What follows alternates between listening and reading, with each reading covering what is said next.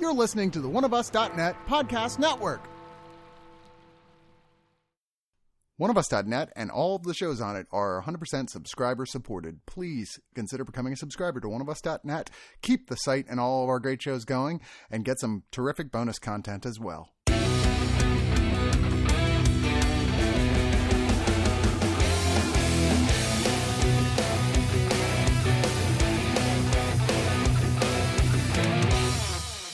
On this episode of Screener Squad, with his second feature, film director Igor Legatiera gives us All the Moons, a festival darling that went to Pantasia International Film Festival last August and brought home Best Director, Best Cinematography, and the Audience Award for Best European/North American/South American Feature.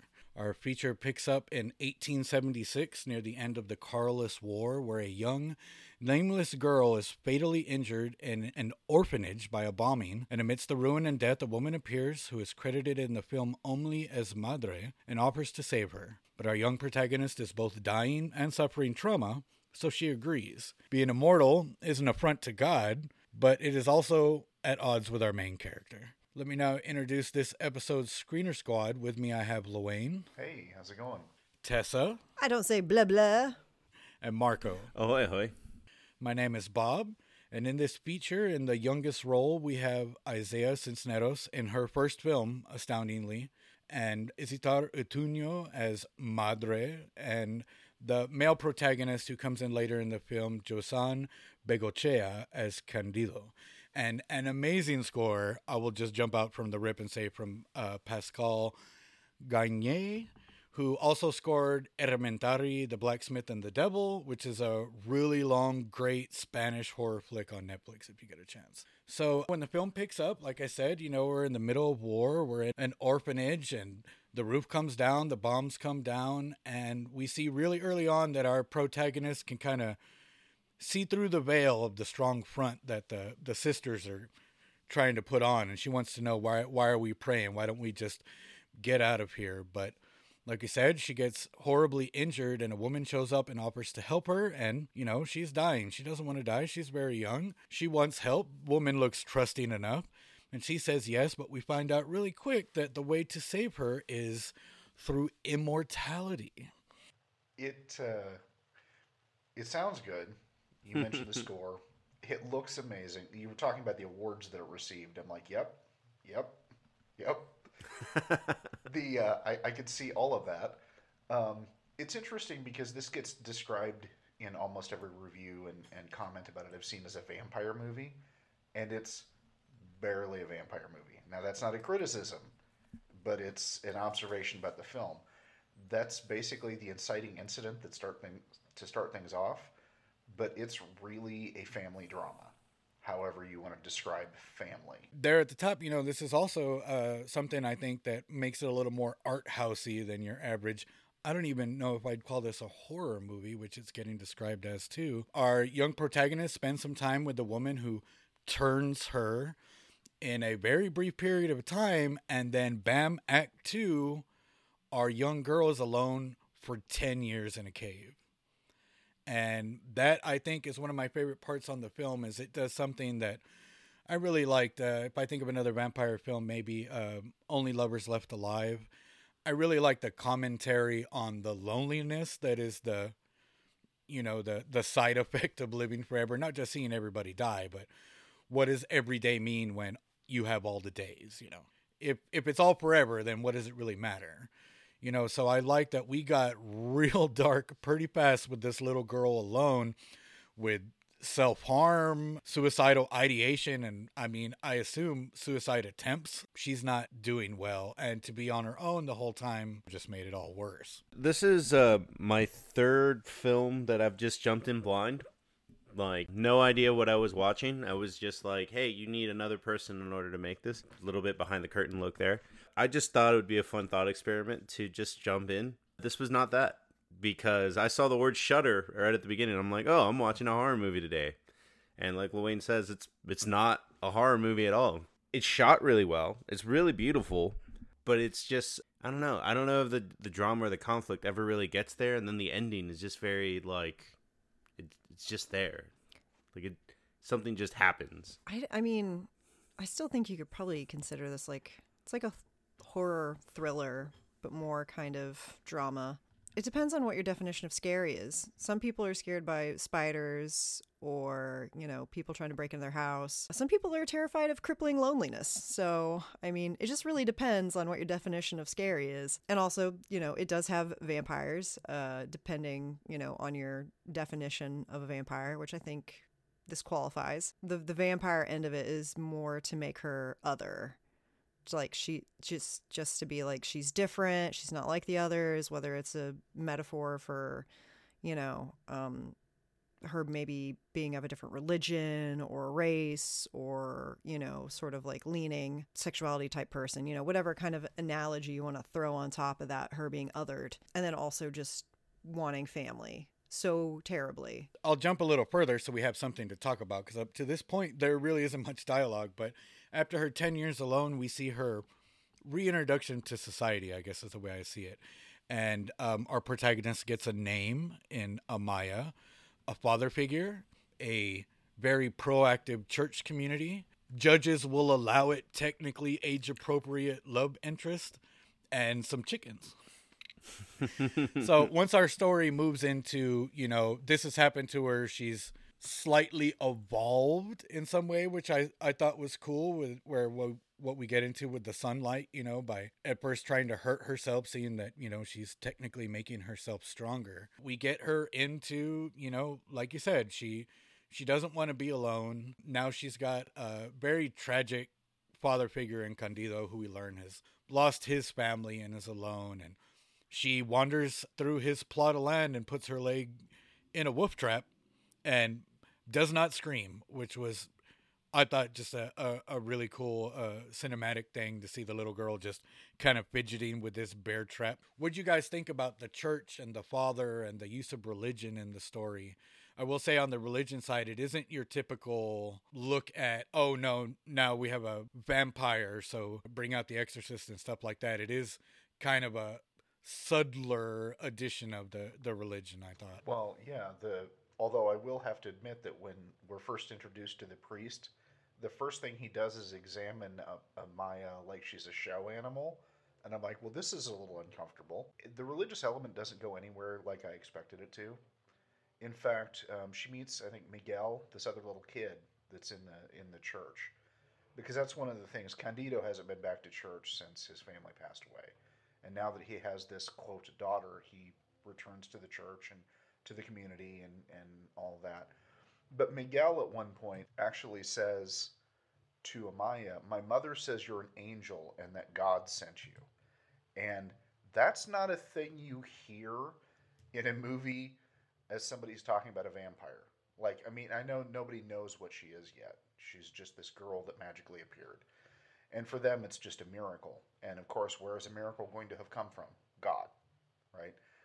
So it was interesting to not immediately see everybody afraid of this thing that's unusual, or because she doesn't seem unusual. Well, she's a little girl who just showed up out of nowhere. But, like, beyond that, everybody just sort of welcomes her in, which is sort of weird. I mean, it kind of goes against the sort of traditional way of films dealing with the creature, the monster, the other, or whatever. We mentioned earlier, you know, the film's really well shot. There's so much natural light in this thing, and I really dug that, you know, when it started and you hear Madre tell her, you know, we don't go out during the day. I was like, man, if this whole thing is shot in this dingy, but it's not. The cinematography is on full display. If this was something I saw at a film festival, this is the one I wanted to shut up about. Oh my God, did you see the fog rolling in that one shot, or the torches, you know, from afar with the blue azure sky behind it? I thought all that stuff was great. And I really thought the score was cool too. Not only the music is good, but like the scenes where we see her struggling with food and blood and things like that, the sound gets very visceral and puts you in those scenes. It's one of these things where you're not cool with the AMSR aspects of horror. Like, there was some slightly unsettling stuff there for me, just because I was really into it. But I did dig that it just wasn't a standard pretty flick. Like, it seemed like there was some intention in some of the design. They're trying to make your stomach turn at the sound of the food to, like, feel for her being like, I can't eat this. So it was definitely very intentional with the Foley there. One thing I'm going to give a lot of points to this film for is there's a scene with, like we said, she meets a little boy and they're playing in the tree and he falls out of the tree, and the movie absolutely did not do what I 100% thought it was going to do, which is what every other film that had a vampire in it, which was her jump down there and turn him into a vampire immediately. And then we got 50 minutes of these two kids running around. I wasn't really interested in that, but I really liked that it seemed, you know, Lorraine mentioned it earlier, the use of religion, the use of the father, the use of the mother. She's not in the film very much. And then I think in the middle of the film where we do see her, it's more of like a specter of the mother that Amaya is seeing. I don't think it's necessarily that she's seeing her coming. Haunt her in her bedroom or anything like that. But I like that this film zagged a lot of time instead of zigged. Yeah, that's definitely something I like from my horror films is a little bit of unpredictability, where so many horror films, you basically feel like you have the handbook. For sure, because a lot of times when you're going down a path and you know where it's going, like when you see something that's doing Wicker Man, part of the fun in that is you want to see how they're going to do it. But, you know, with stuff like this, vampire stories to me, I like the sadder stuff. Like I mentioned the Jim Jarmusch vampire movie at the top of this, if nobody noticed. But I love that movie. So I really dug the tenor of this one. I'm trying to figure out how I would describe this to people, because I don't feel like vampire using the term is wrong, but I don't. And it's not really a spoiler, but I don't think it really sells the movie either, because this one's doing something else. I think this one really is a character study of this young girl over several decades through horrible tragedy. And another thing I really liked the way they used in this movie was war, because it brings all this together. And then when it finally creeps in the movie, she's just trying to catch her breath. And is that a storm coming? No, it's the fucking Spanish-American War. And I like that incessant odds being laid on top of her. So it sounds like we've all talked about this so much, so we can get into final thoughts. Who wants to go first? How about you, Marco? All right. Overall, I mean, like everyone has been saying, this movie is really beautiful. The shots are amazing. No surprise that it won cinematography. I didn't know that coming in, but thank you for that. The story, it's just really slow. Like, it's not bad. It's just not what I was expecting when I saw Shudder. The last two Shudder movies I've seen have been really in my face and like, oh yeah, here's the killer now. So my bad. I should have actually known when it was in Spanish that it was like, oh, this is probably a different kind of movie. No, it's great. It's worth a watch. I probably owe this movie a rewatch, but right now I'm just going to give it 6 out of 10 Spanish wars. How about you, Luane? I mean, usually this is where I say something like it looked good, it sounded good, et cetera, et cetera. But I kind of opened with that. But it really is a good-looking movie. And there's virtually no word that you're going to use to describe it that will give you an accurate picture. You know, yeah, it's a vampire movie in that there are vampires and vampirism runs through it, but it's not a conventional vampire movie. It's not a... I used the term family drama earlier, and it's that, but it's not at the same time. Like, this is the type of movie that is going to end up on Shudder, because what the hell else do you do with it?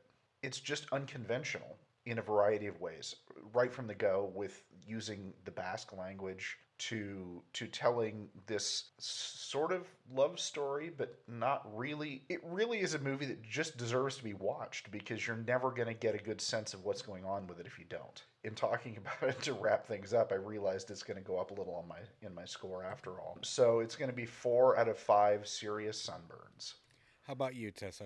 As I said before, this was not, you know, as we've been saying, it's not your conventional vampire flick, and I enjoy having unpredictability in a horror film because it kind of keeps me engaged, because I want to see what's going to happen next, you know? And I'm kind of like a mark for vampire flicks and also films that have like a father-daughter relationship. I mean, I cried when I saw Logan and Maggie, anything like that. Like, I'm a total sap for. So that definitely checked two boxes for me at least. Yeah, I kind of enjoyed that this wasn't your like conventional vampire flick. They tried to establish some different rules, which I thought was interesting. I don't want to ruin what those were. But there was one thing that they did that I was a little unclear on. Maybe y'all could help me clear it up a bit. But the vampires, whenever they warmed their hands by the fire and they rubbed their hands together, like their hands filled with ash, like they had dead skin cells or something, and then they rubbed the ash on their face. It was really weird. Like, I didn't know if y'all picked up on that or not. Like, I think it was just really interesting. So it was just kind of just a really weird sort of affectation that I found really interesting. The writing was really good. There's a really good line at the end where she's just so mad, you know, at her vampire mom, but also like still loves her, you know, but she's still angry with her. Like, I feel like that is a really relatable sort of feeling of being like frustrated with your parents, but you still love them. You know, it's like, you did this thing and you fucked me up for everything else, and, you know, so on and so forth. I don't know, it's just very relatable. So I would probably give this 7.5 out of 10 suspicious cattle deaths. I think if I had to pin it down, I'm going to call this a fairy tale. I mean, maybe not a fable, because if you're the main character, I don't know what the hell the lesson is there. If you're dying, don't seek medical attention. Oh, no. But I think it's maybe, I don't want to use the word gothic because, you know, but I think it's a fairy tale. And I think that All the Moons doesn't try to rewrite the story of the vampire as we all know it. But I think for sure it has a lot of things to add and to say about it, especially, like I mentioned, speaking specifically to the solitude of immortality, and more specifically having to live not being able to die, you know, and the mental consequence of knowing that you have no way out. I really appreciated the amount of religion and religiosity that was in the movie. There was enough that, you know, you don't want to not have the church in here when you're set in this time in the country, because that's what the community is. There's lines in here like no demon has your smile, and always is too much time. And then the underwater sequence, Tessa said she's a sucker for this stuff. My heart broke like 4 times watching this film. I'm here for the sad, pretty, of course it would work out this way because how else would it work out kind of tragedy stuff. And this was right up my alley. I think this might be the muddiest and foggiest fairy tale I've ever seen, but I'm going to go 9 out of 10. Scared swarms of bees. I love the line at the end. And she was like, you took death away from me and left me lifeless. And I was like, oh God, the writers in this. I don't know. The writers or the translators, whoever is like, oof, so good.